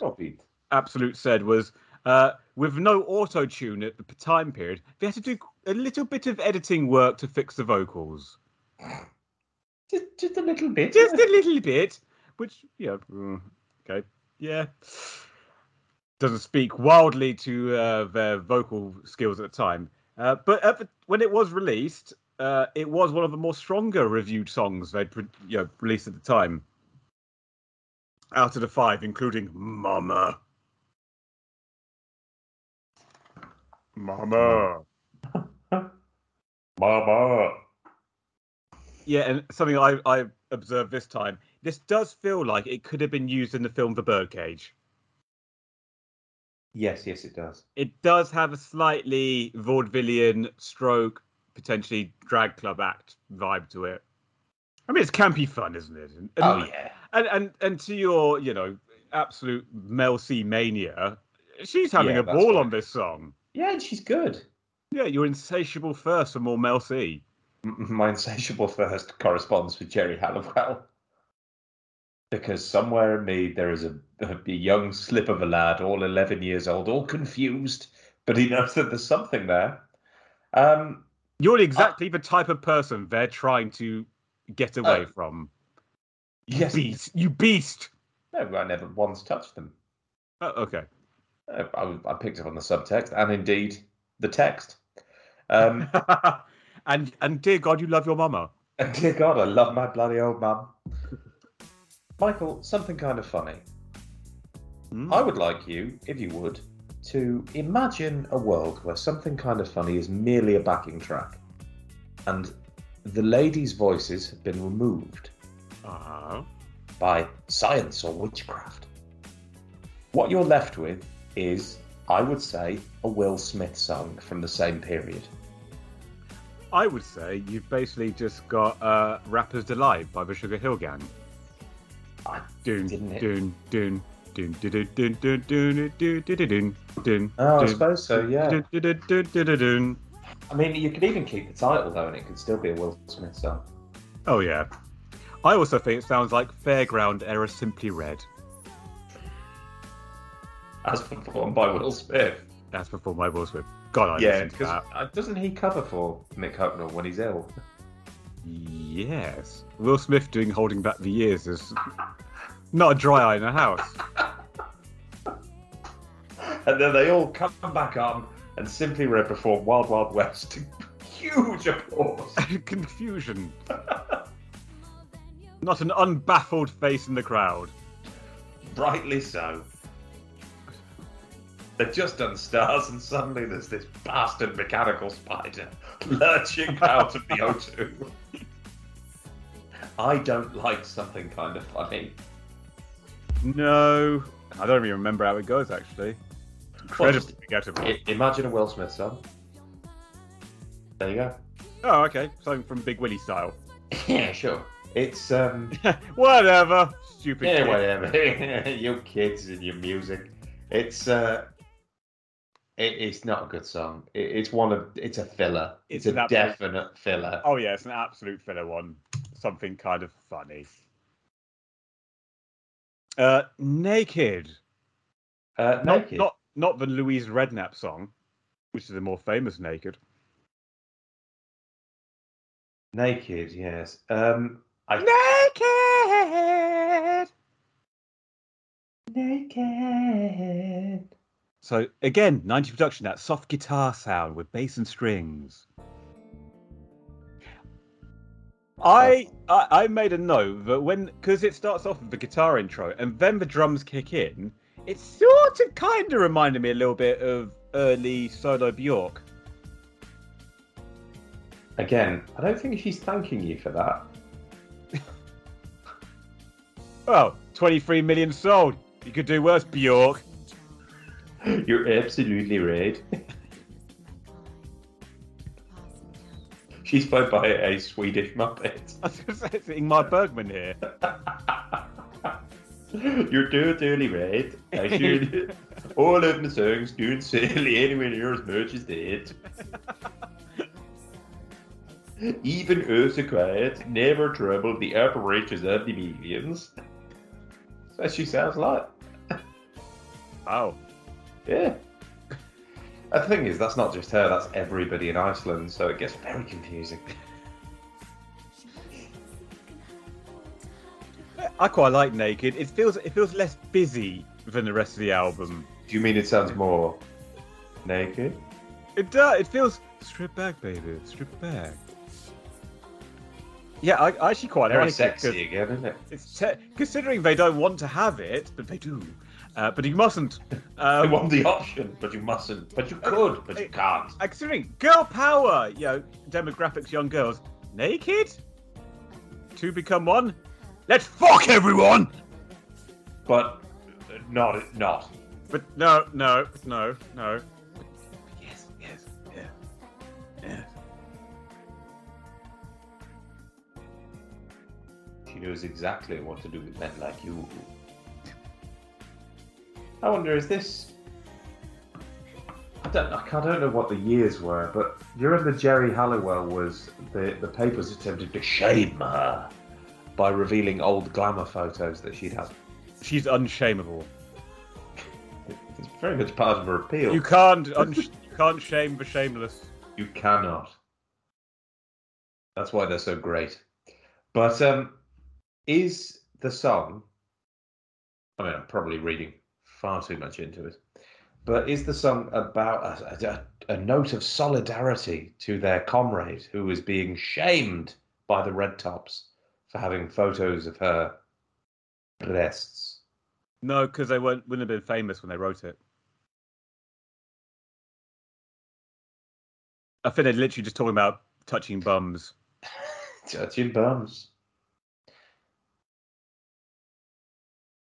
I mean, are we talking about it on a, uh, a soulful level of being, uh, you know, emotionally naked, or are they talking about Oh, I think they're talking about bumping uglies. But what's the what the continuing references to this child has fallen from grace?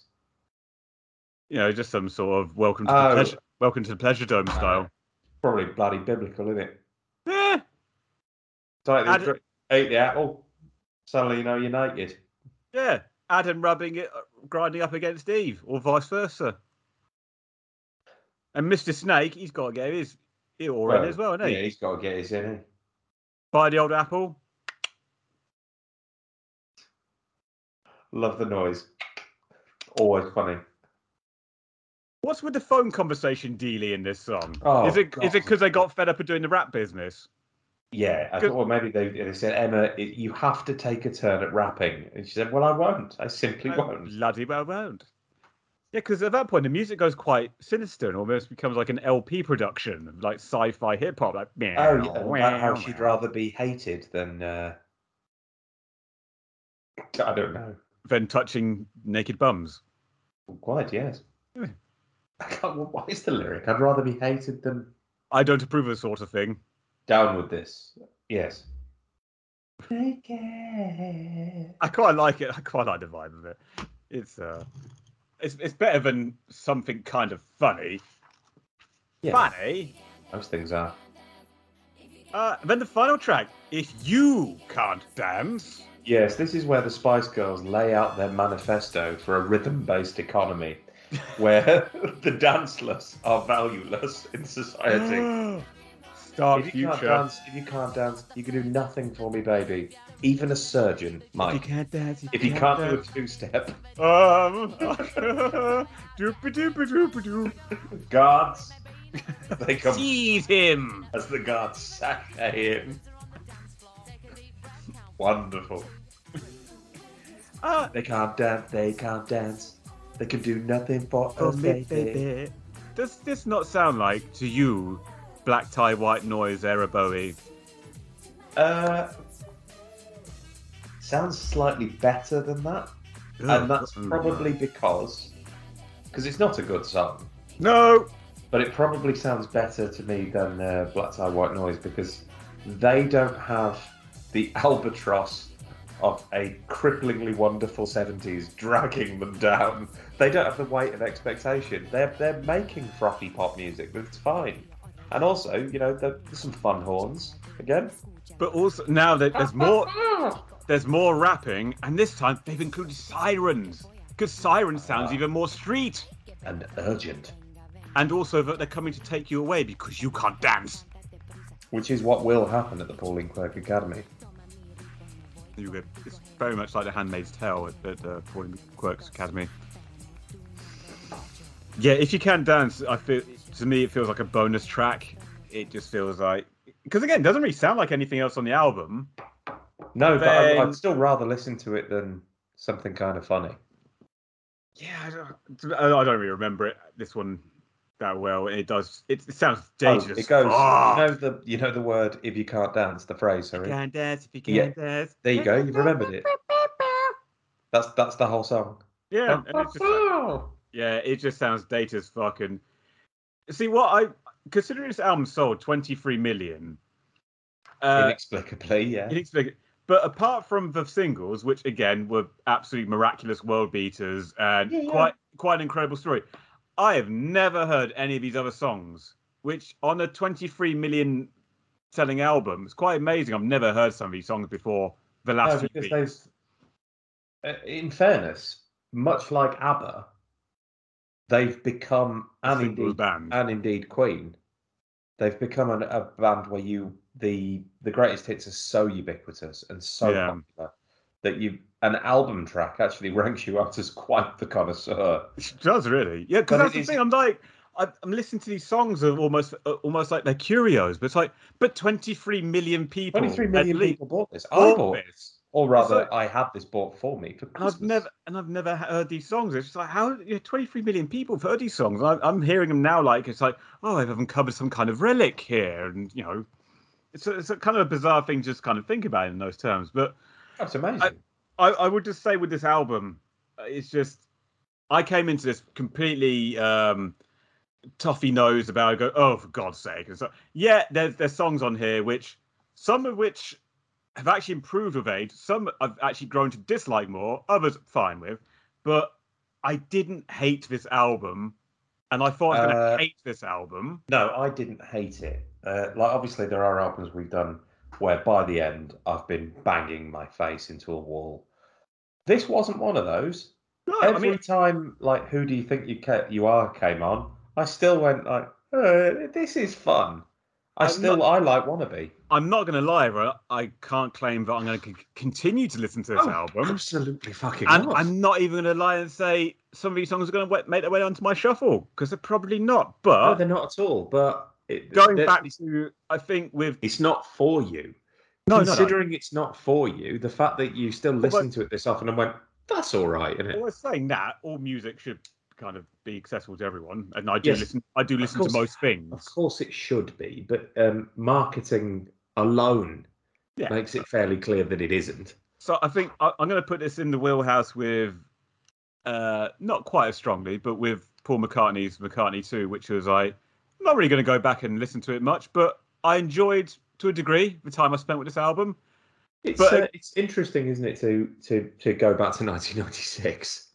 yeah, no, it, it was a nice change of pace. It, it kind of broke up my recent listening pattern, and I think I was just I was just taken aback by not actively disliking it and being like, oh, there's actually some songs on here that are making me feel nostalgic for a late '90s R&B Yeah. period, which I used to listen to. Well, I, I didn't like R&B in the 90s. I don't particularly care for it now. But the I, I didn't I didn't hate listening to it either, and I think again at a wedding, if Who Do You Think You Are or Two Become One or Wannabe, I like Came to on. become one. you'd be you'd be very happy. Yeah. So, are we saying that? Whether or not it's staying at the party, I don't. I was going to say, are we are we keeping it with caveats? Why don't we keep it playing in the cloakroom Okay. as as people come in? The flesh column taking the coat. Yeah, yeah, of course. Bowing and drool and ectoplasm pouring out of one of its mouths. Are you leaving your purse?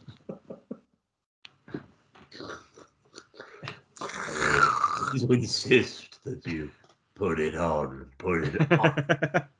I'm trying. Um, yeah, no, I don't. I don't particularly want to listen to it again. Uh, I also don't feel the need to go and buy it. no, oh no. It was fun to listen to for a spell. Yeah, yeah, no. I spent some time with it. but time has passed. I'm not sad to see it go, but I didn't hate it. No, I didn't either, and I do think some of them are absolutely pop And- pop gems. And to give to give credit where credit's due, the success of this album, like Extraordinary. say, is an incredible, absolute achievement. To come from nothing, I would be genuinely fascinated to know how many of the people that bought it, not much like with say uh, the Da Vinci Code or Fifty Shades of Grey or Hmm. any form of art where people buy it in such huge numbers, how many people come back to it ten years later and Hmm. like for example with this with this specific album and and listen to it from start to finish like Yeah. you or I would do with an album that we bought that we cherish Hmm. do those people still have it or are they all in landfill somewhere yeah, do all the people that bought that now just stream the spice girls greatest hits as i think they probably do very probably. Yeah. So, what what's your favourite song on it then? Oh even it's wannabe or who do you think you are easily I'll go. Who do you think you are, or, or to become one? mm, to become one is too troublingly sexy um I'm just trying to get it on, too, too, and now it's kind of panic-inducing. and all that body horror stuff uh, it's that quite they, they allude actually. to. I th- and honestly, I think I'd have to go with "Wannabe" just because I think it it does make me smile when I hear that song. I just can't. I can't with one of the. I- I'm going to go with who do you think you are then? Oh, good. I mean, they're the best two. Yeah. What would be your worst? Ugh, tough call. There's some real dog shit songs on here. it's, uh, I think, "Mama" is the work of an illiterate Mama. child. uh, but I think something kind of funny is so forgettable. Well, I can't even say it's the worst because it is so forgettable. I can't forget how Yeah, it goes. Whereas I do remember some of the other songs. Probably "Mama." I would go with Mama or Wannabe.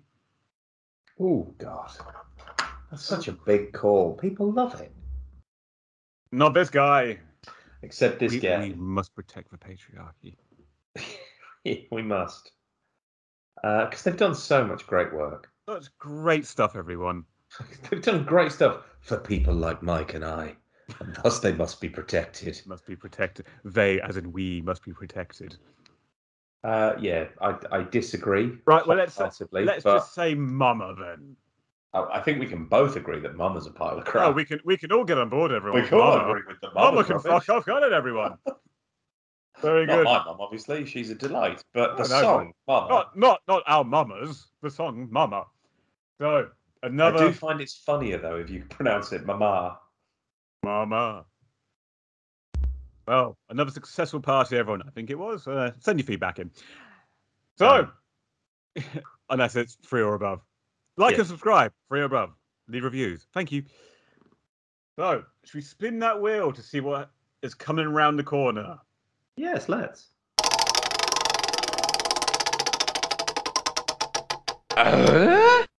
Oh, Oh, wow. Well, what's this? Turn up again. So, this is a rare sound. We're doing a listener request. Finally, after a while. Our second second listener request. This I'm just reading here through it's been handed by a squirrel. Uh, from Twitter. User Eltahar at United Supporter 2, which doesn't sound like a false name I've made up. Promise it's not. I mean, the idea that a Russian bot is getting in touch to ask us to Yeah. talk about a record is implausible. That would be an extravagant waste of Putin's time. Yeah, yeah. He's got bigger fish to fry. Elder Hat has asked us to conjure up some thoughts on Cockney Rebels, Psychomondo. Oh, you better believe I've got thoughts on that album. I've never listened to it. I've never listened to a Cockney Rebel album. Oh, the first two were great. The Human Menagerie and the Psycho. I, I've I've read books that say these albums are worth a listen. Oh, they're around to them. They're peaches. Um, I'll say this for them: There's, they're two distinct albums. Um, the Psycho Modo's got a really good cover.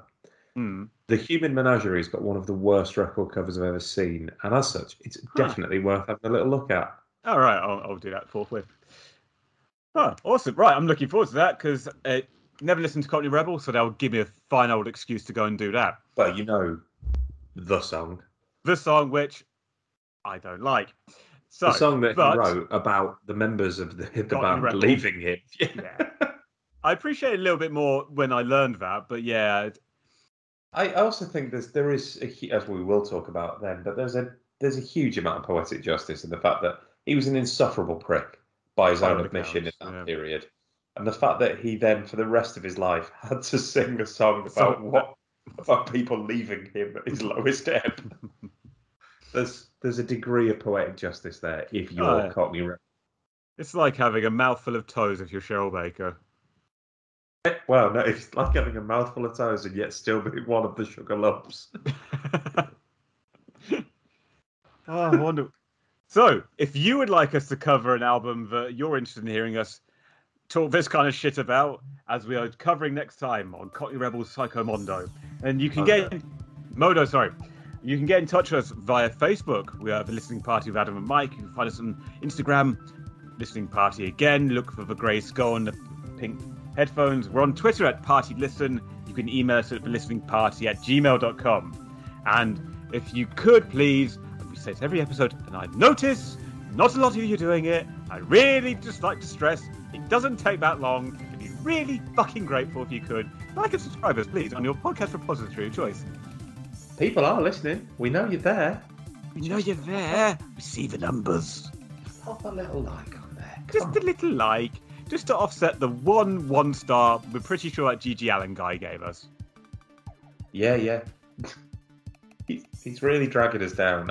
Dragging us down. We do this after work to amuse ourselves. Just make it worthwhile with a little bit of validation. and maybe in the next seven years we can gain consequence. So, till next time, where we'll be talking about Cockney Rebel, and maybe by that point I've learned the name of the album, we'll bid you good night. Cheerio.